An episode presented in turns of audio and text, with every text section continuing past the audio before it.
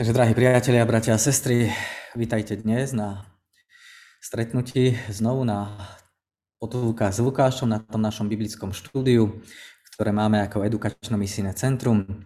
Dnes chceme premýšľať nad tou témou, ktorá hovorí o zákaze odsudzovať. Minulé brat farár Martin Chalúbka hovoril o tej šiestej kapitole, o úvode. A tam vidíme, že dochádza k takej nesmierne dôležitej udalosti, že Pán Ježiš Kristus v podstate zaklada tam uh, zo svojich učeníkov ten nový Boží ľud. To sme v podstate videli aj od toho uh, eh, 12. verša, um, že zaklada nový ľud. Vidíme, že už tu v podstate v 6. kapitole Lukáša je církev vo svojom tom zárodočnom štádiu, k tomuto zrodu vieme, že k tomu národeniu príde samozrejme až na letnice, ale tu už máme církev v takom zárodku. A so založením toho Božieho ľudu dochádza k vzniku nových vzťahov v rámci toho Božieho ľudu. Doteraz v Evangeliu podľa Lukáša bola reč o učeníkoch pána Ježiša, o ich učiteľovi, no ale od tejto chvíle v rámci cirkvy dochádza v podstate k takým novým vzťahom v rámci učeníkov k sebe navzájom, ale ide aj o vzťah učeníci a učiteľ. Čiže učeníci k ich majstrovi. No a práve v tejto časti, kde je reč o Božom ľude, sa prvýkrát objavuje to slovo brat. Hej, tu v našom preklade ho vidíme dokonca 4 krát. Ďalej, vo vzťahu učeník a učiteľ sa tu objavuje zase slovo pán. Pane, pane. To znamená, že učeníci pána Ježiša sa v cirkvi stávajú bratmi a sestrami a Kristus, zakladateľ cirkvi, učiteľ, sa stáva ich a teda aj našim pánom. No a teraz sme zvedaví, čo povie Kristus k týmto dvom novým vzťahom, ku vzťahu k ľuďom, ku vzťahu k nemu, aké vlastne inštrukcie dá pán Ježiš pre tie vzťahy, pre ten vzťah k bratom a k sestrám a pre vzťah k nášmu pánovi. No a to, čo sme v podstate dnes, e, nad čím chceme premýšľať v tomto texte, ja dúfam, že ste si to pozreli, prečítali, budeme tie texty prezerať a premýšľať nad nimi. To je tak veľmi prekvapivé. Lebo ak ste si to pozreli, tak tie texty zrazu pôsobia ako možno až taká ľadová sprcha. Keď pán Ježiš hneď začína s tým nesúďte a neodsudzujte. Hej. Potom ďalej hovorí o pokrycoch. A potom ďalej hovorí, že vy v podstate nečiníte to, čo ja chcem. To, o čom vám ja hovorím. A toto všetko v podstate Ježiš tu zrazu hovorí na adresu svojich učeníkov. Boží ľud je ešte len práve, môžeme povedať, založený, práve vzniká, je ešte len niekde na začiatku svojej cesty. No a pán Ježiš hneď musí povedať také varovné slovo. Čo to teda prezrádza o církvi? Čo to prezrádza o tom Božom ľude? Čo to prezrádza o nás? No musím povedať, že niečo veľmi pokorujúce, a síce, že my nie sme nejaké výberové spoločenstvo, ale sme všelijako zmiešané spoločenstvo ľudí omilostených hriešnikov. No a pán Ježiš si tu nerobí nejaké ilúzie o tých prvých učeníkov, ktorým to adresoval. On si ne, nerobí ilúzie ani o nás dnes. No ale bratia a sestry, to ešte neznamená, že potom môžeme, či máme zostať takými, aký sme. Nie. Nikdy nie. Pán Ježiš tieto slova povedal preto, aby sme v podstate takými neboli. Aby sme my takými nezostali. On má totiž s nami oveľa lepšie, vyššie plány. My by sme sa možno niekedy aj uspokojili s tým, aby nám Pán Ježiš hriechy odpustil, no a potom nás nejako nechal tak ďalej na pokoji. No ale kresťanstvo, ono to nie je len o odpustení hriechov. ale to je aj o novom človeku, to je o úplne inom, novom živote. No a preto Pán Ježiš chce náš život od základov, môžeme povedať, prebudovať. No a k tomu si používa taký jeden nástroj pre naše formovanie a tým nástrojom nie je nič iné ako práve církev. Ako ten Boží ľud, v tom menšom ten cirkevný zbor, to naše miestne zborové spoločenstvo, tú našu komunitu, v ktorej žijeme. Lenže to spolužitie s, s tými našimi bratmi a sestrami má aj svoje nejaké úskalia. No a práve v dnešnom texte nás Pán Ježiš chce varovať pred e, týmito úskaliami. To jedno úskalie sa týka nášho postoja k prehrám našich bratov a sestier. Aký postoj nám Pán Ježiš v dnešnom slove zakazuje? No v podstate hneď tento text, keď si e, pozriete, tak tento text začína slovom nesúďte. Čiže zakazuje nám odsudzovať.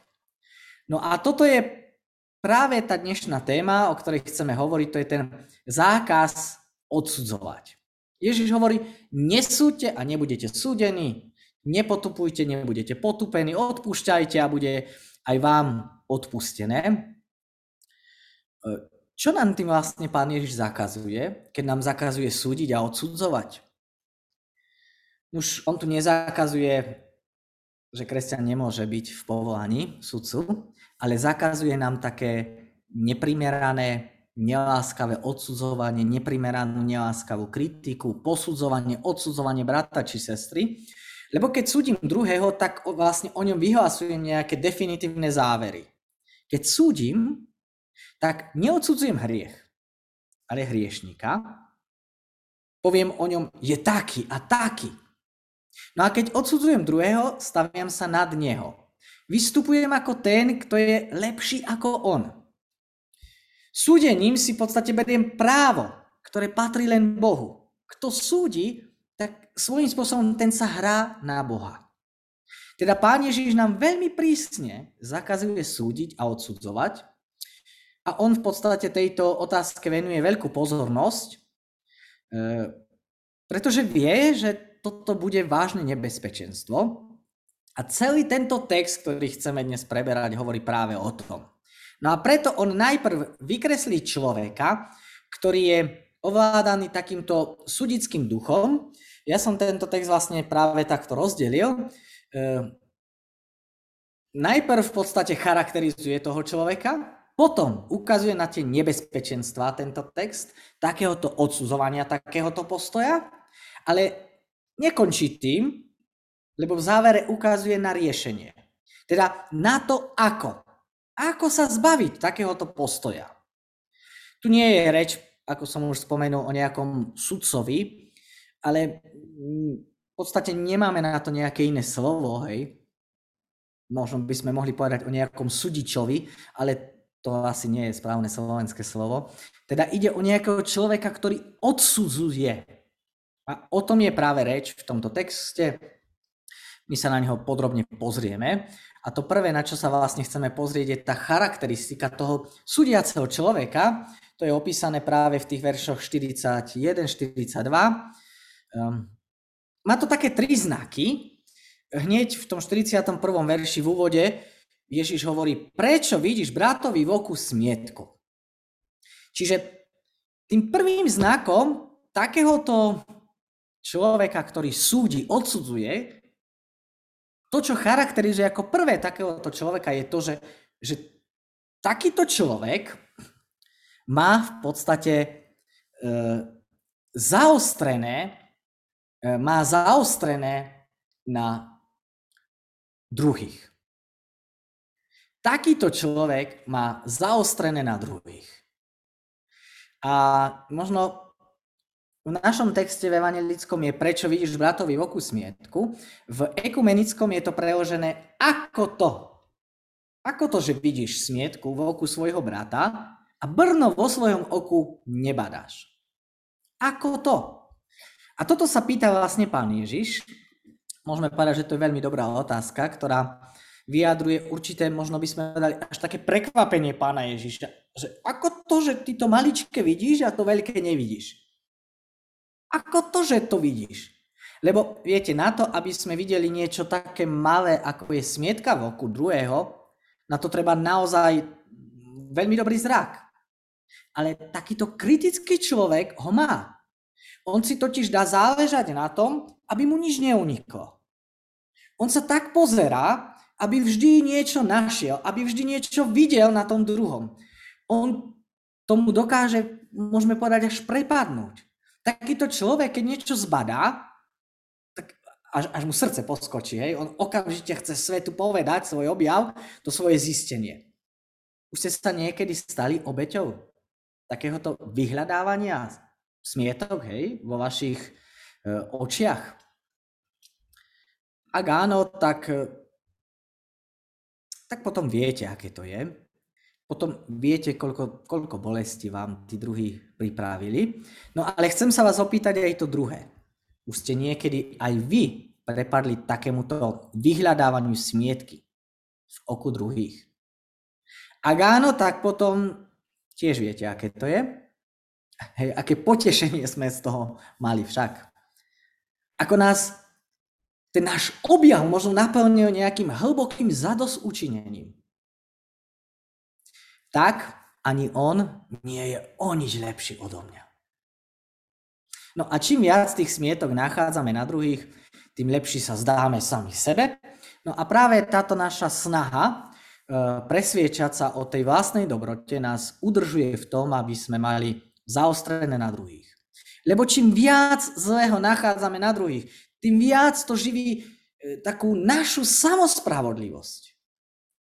Teda súdiaci človek je človek, ktorý má zaostrené na druhých. To je úplne to prvé, čo vidíme.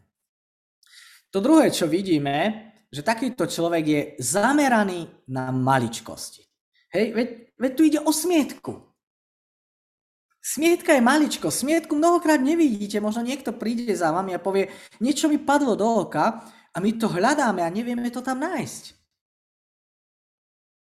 Ale takýto človek, ten odsudzujúci, súdiaci človek, ten, ten je zameraný na takéto smietky, na takéto maličkosti. Iní si to ani nevšimnú, alebo možno ak si to všimnú, tak sa nad tým ani nepozastavia, ale môžeme povedať, že to nerobí tento náš kritik. Pre neho je každá malá drobnosť dôležitá. A a nesmieme ju prehliadnúť.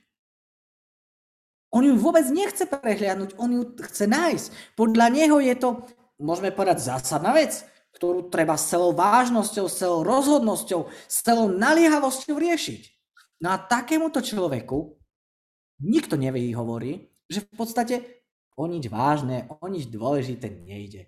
Že to ide iba o smietku, iba o maličkosť. Všetci vieme, že Keby človek chcel, tak takých chybičiek na druhých, tak takých nájdeme bez nejakej veľkej námahy. Na každom jednom z nás. No a súdiaci človek má aj to tretie, a to je to, že on je nekritický voči sebe. Hej. On dokáže kritizovať iných, ale nie seba. On strátil seba poznanie. On vidí smietku, ale nevidí brvno. Veď pán Ježiš hovorí o ňom v tom 41. verši, prečo vidíš bratovi v oku smietku, keď vo vlastnom, vo vlastnom oku nebádaš to veľké brno?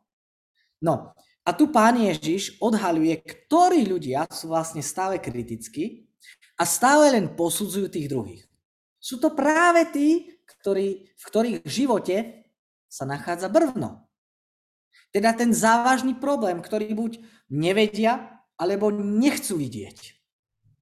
Oni nevidia ten problém, alebo ho vôbec nechcú vidieť. A psychológovia nás veľmi vážne upozorňujú na to, že nejaká nadmerná kritika druhých je vlastne obranným mechanizmom. Je to obranný mechanizmus, ktorý sa snaží Pána Boha si nejako držať ďaleko od tela a nedovoliť mu, aby on riešil to brvno, ktoré je v tom mojom oku, v tom mojom živote. Lebo riešiť si brno v živote by znamenalo taký veľmi bolestivý zásah do môjho života. Lebo každé hlboké seba poznanie a každé riešenie a odstraňovanie brna je veľmi bolestivé. Ale my mnohokrát, eh, keď eh, chceme byť ušetrení tejto bolesti, tak sa radšej zameriame na druhých. Kritikou druhých sa chceme ušetriť seba kritiky. Vyhľadávaním smietok na tých iných chceme skryť brvna na sebe. Druhým chceme vyberať smietku, aby sme sebe nemuseli vyberať brvno, čo je oveľa bolestivejšie. No a čím dlhšie zostaneme v tomto stave, tým viac sa stávame slepými na to, čo je v nás. No a výsledok? Výsledok je to, že to brvno vo vlastnom oku nevidíme. Hej, najprv sme ho nechceli vidieť, ale nakoniec ho už vôbec nevidíme. Teda je to strata seba poznania, ktorou končí tá naša snaha neriešiť brvno vo vlastnom živote, ale miesto toho stále riešiť len tie smietky tých druhých. Hej, toto bola teda tá charakteristika takého človeka, ktorý súdi, odsudzuje, posudzuje, súdiaceho človeka. No a teraz k tomu pán Ježiš pripája aj varovanie. V tom sú v podstate, v čom sú v podstate tie nebezpečenstva takéhoto odsudzovania. Varovanie takéhoto súdenia je opísané v tých veršoch 37 až 40. Ehm, to nebezpečie, ktoré tu vidíme, je dvojaké. Jedno sa týka nás samých, no a to druhé sa týka nášho vplyvu na druhých. Ehm, čiže týka sa to nás samých, teda čo sejeme, to my vlastne zožneme. O tom hovorí tento text 37 až 38 verš. Ja vám vždy v druhom stĺpci ukazujem aj tie paralely, ktoré sú u Matúša, niekde sú kratšie, niekde sú dlhšie. Čiže hneď si viete porovnať tieto texty, ako vyzerajú u Lukáša, ako vyzerajú u Matúša. Čiže keď pán Ježiš hovorí tu u Lukáša tieto reči na rovine, tak hovorí to várovanie súdenia, ktoré sa týka nás samých. Pán Ježiš nás upozorňuje, že tu platí ten zákon sejby a žatvy. E, kto čo rozsieva, to bude aj žať. To platí. To platí na tej duchovnej rovine. Um, rozsievaj kritiku, zožneš kritiku, vráti sa nám to ako bumerang. Kto veľa posudzuje, bude sám veľmi posudzovaný. Preto, ak nechceme, aby nás súdili, nesúďme, ani my druhých. Ak chceme, aby nám odpúšťali, no odpúšťajme aj my im. Ak my použijeme voči druhým veľkorysú mieru, hej, tú natlačenú, uh, utrasenú, presýpanú, tak takú istú mieru voči nám používaj druhý. Ale čo je oveľa vážnejšie je to,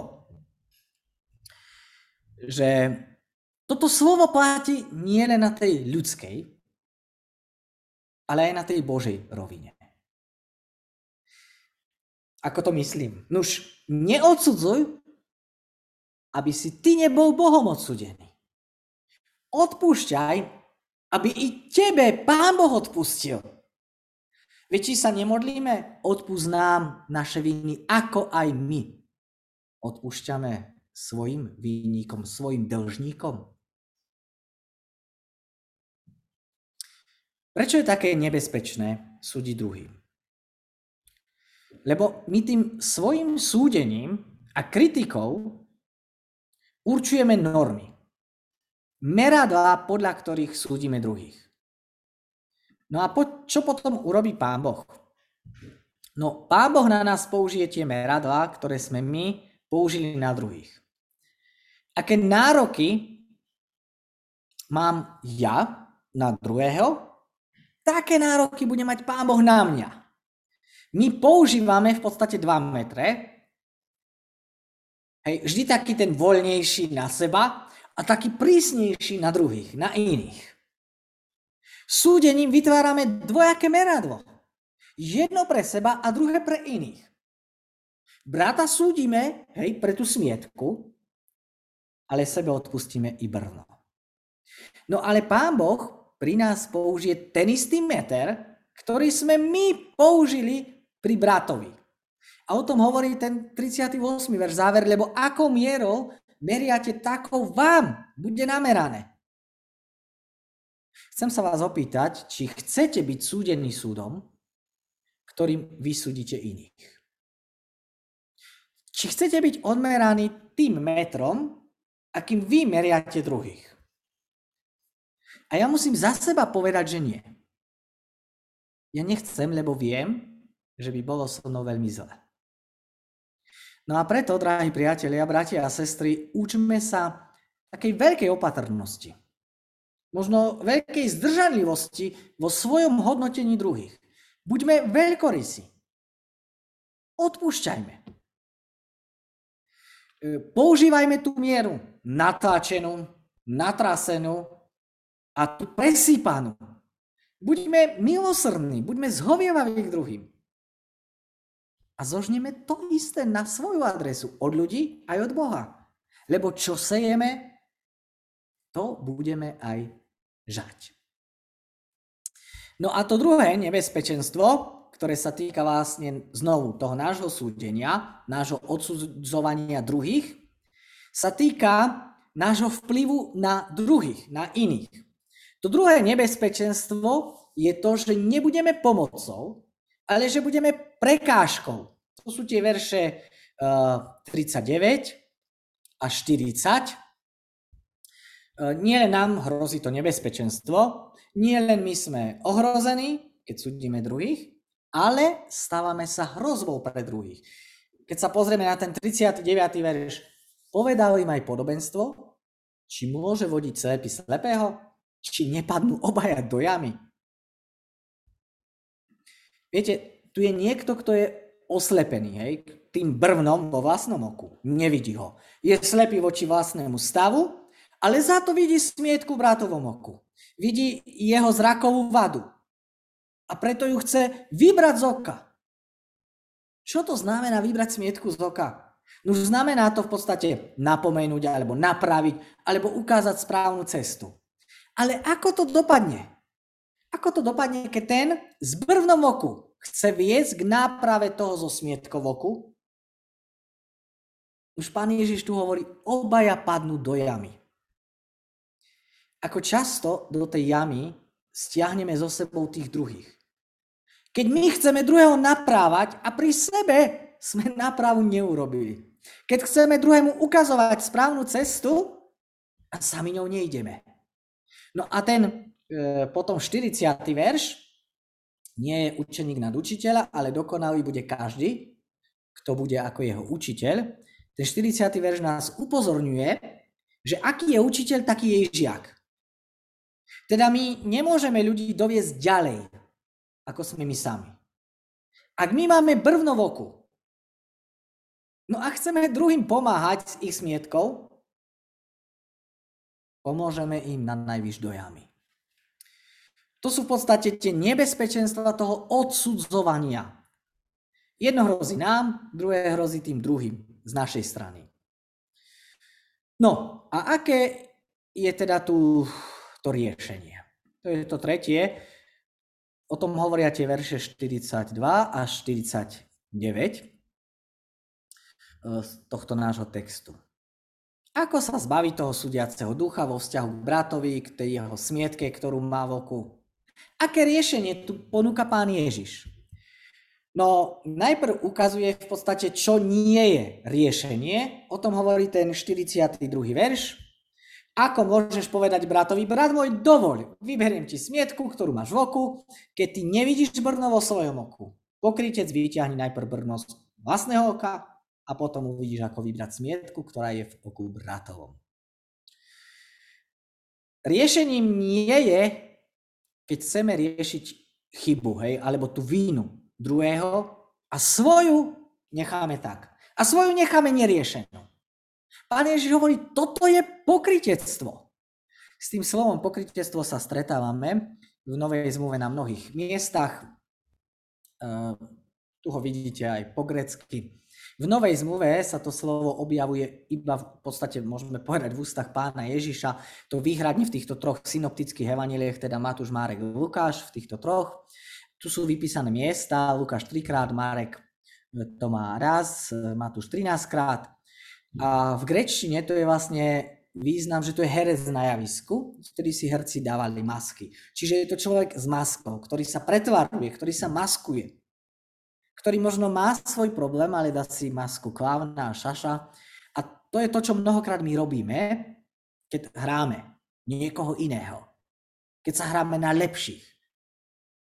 Um, keď predsierame, že nám záleží na tom druhom. Že my mu chceme pomôcť.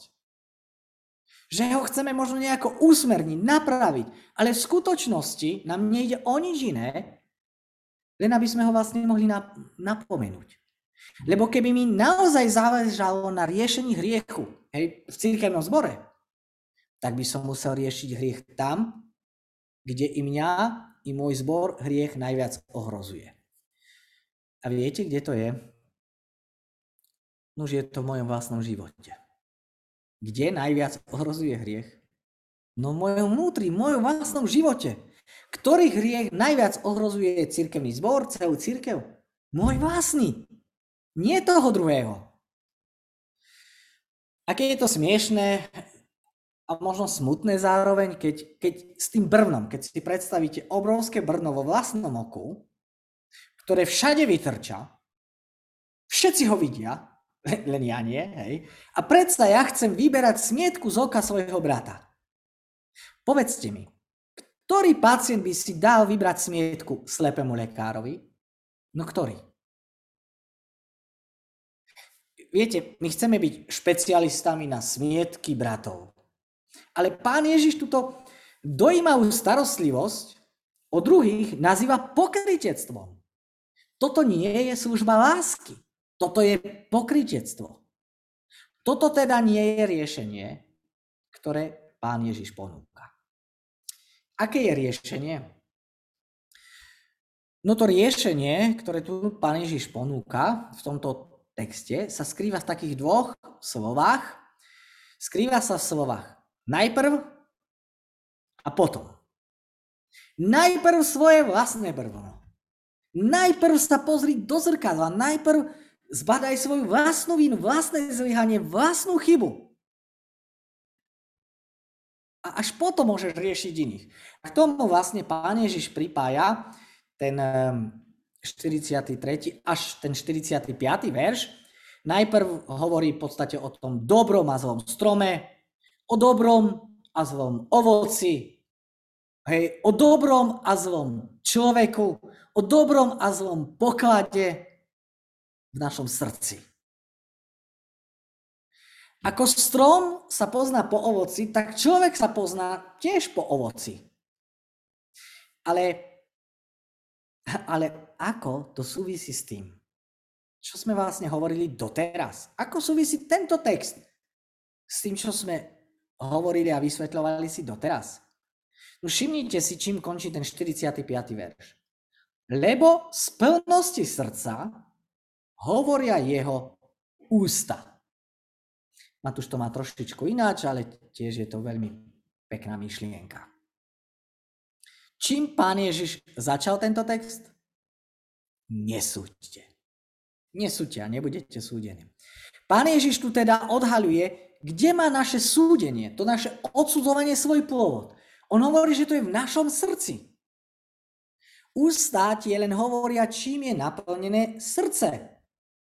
A tým brvnom vlastne nie je nič iné ako náš súdiaci, náš odsudzujúci duch. Naše srdce naplnené duchom súdu a kritiky. Niekedy o takom človeku zvykneme hovoriť, že on je už taký. On má takú povahu. Ale pán Ježiš ukazuje, že to nie je povahový problém, ale je to duchovný problém. Je to problém nášho srdca. A z úst nemá vychádzať zlosť a kritika, musí dôjsť, ak toto sa nemá diať, k zmene srdca. No ale to boli. To poznanie, toto poznanie, že, problém, že problémom nie je ten druhý. Že problém nie je smietka v bratovom oku, ale že to je moje vlastné srdce. Tak toto poznanie boli. No ale bratia a sestry, každé iné riešenie bude len povrchné a len dočasné. Srdce musí byť naplnené novým obsahom. To srdce je dôležité. Musí byť naplnené niečím iným. Akým obsahom? Nuž, duchom pána Ježíša, teda jeho láskou, jeho milosrdenstvom. Lebo Boh je ako Ježiš. A ak, ak nezačneme volať k Bohu, ak k nemu nezačneme volať so zdesením z toho vlastného seba poznania, Bože, rob niečo s tým mojim srdcom, tak sa toho brna nikdy nezbavíme. No ale keď sme ochotní podstúpiť, hej, túto nejakú bolestivú, veľmi bolestivú operáciu pri sebe, pri ktorej bude naše srdce zmenené, naše brno odstránené, potom získame najlepšiu kvalifikáciu byť pomocou pre tých druhých. Najprv teda vlastné brno, najprv teda zmena svojho vlastného srdca, potom cudzia smietka, teda potom až náprava bráta, náprava jeho srdca. Pán Ježiš nám nezakazuje, teda, aby sme išli za druhými. Pán Ježiš nám nezakazuje, aby sme možno druhých napomínali. Nie. Ale Pán Ježiš prikazuje poradie. Najprv vlastné brno, potom cudzia smietka. Prečo?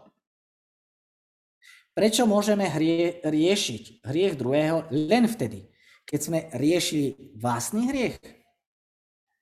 Veď to poznáme z vlastného života. Nič nás tak nepokorí, ako poznanie vlastného hriechu. Nič. Len ten, kto prežil to hlboké seba poznanie, koho vlastné viny dostatočne pokorili, môže potom ísť a dotýkať sa cudzích prehrier vyberá tie špinky z oka svojho brata.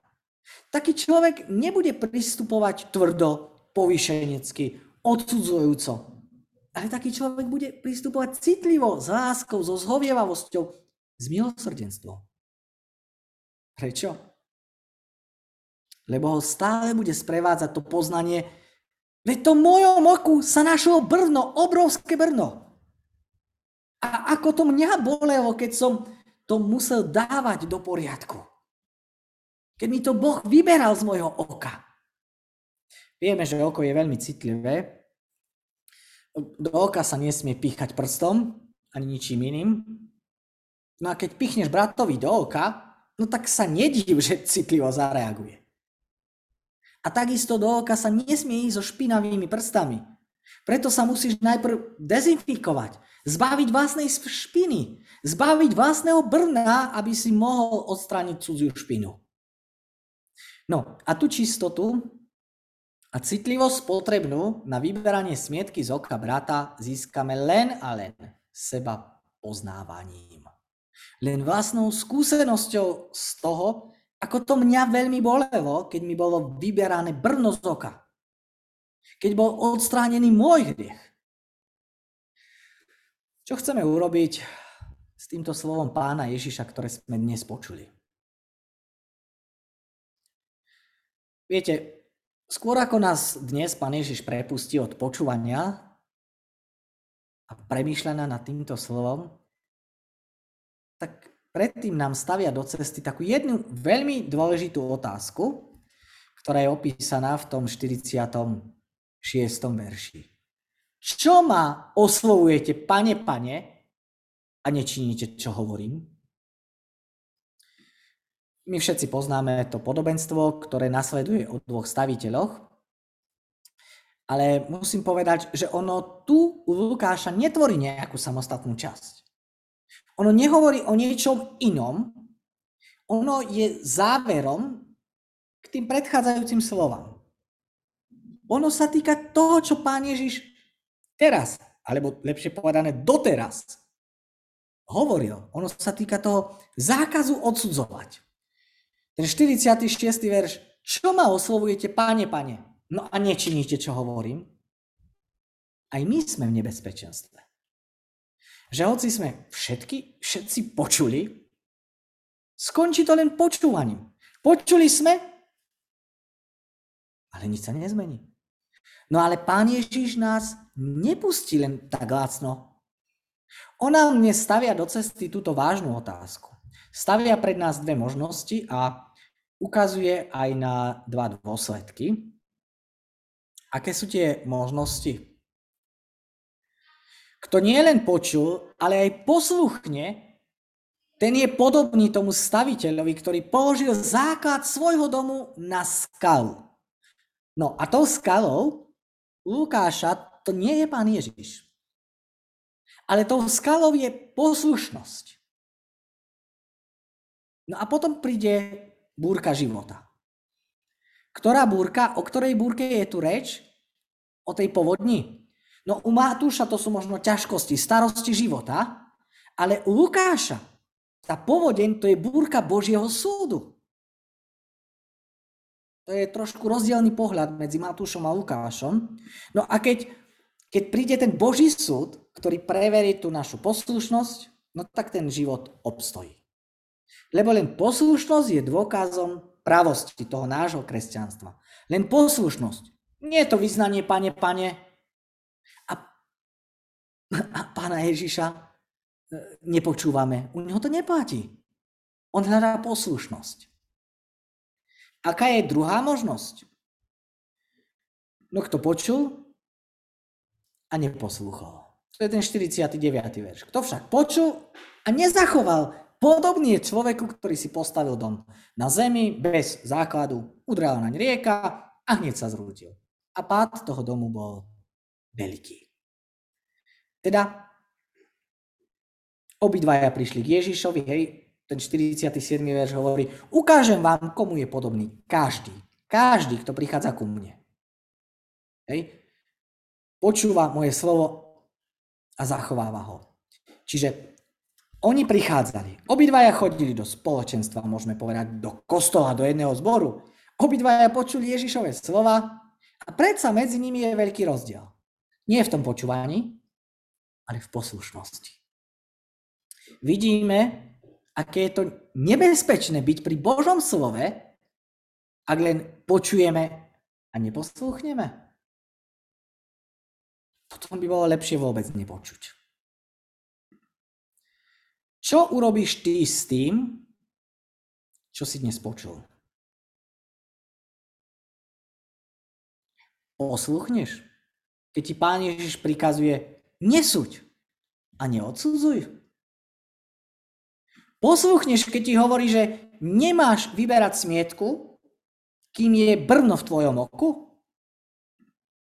Posluchneme, keď nás vedie k seba poznaniu, že naše srdce je choré, že to moje srdce je skazené? Keď k svojmu pane, pane pripojím aj tú svoju poslušnosť, tak nám dnešné slovo nebude slúžiť k záhube, ale k záchrane. Potom nebudeme bratovi nejakou prekážkou na jeho ceste viery, ale budeme mu pomocou. A potom budeme ľuďmi, ktorí z dobrého pokladu, z dobrého pokladu svojho srdca vynášajú to dobre, to láskavé, to milosrdné a to odpúšťajúce. Nech skutočne Pán Boh je sám ten, ktorý nám s tým bude pomáhať. Amen.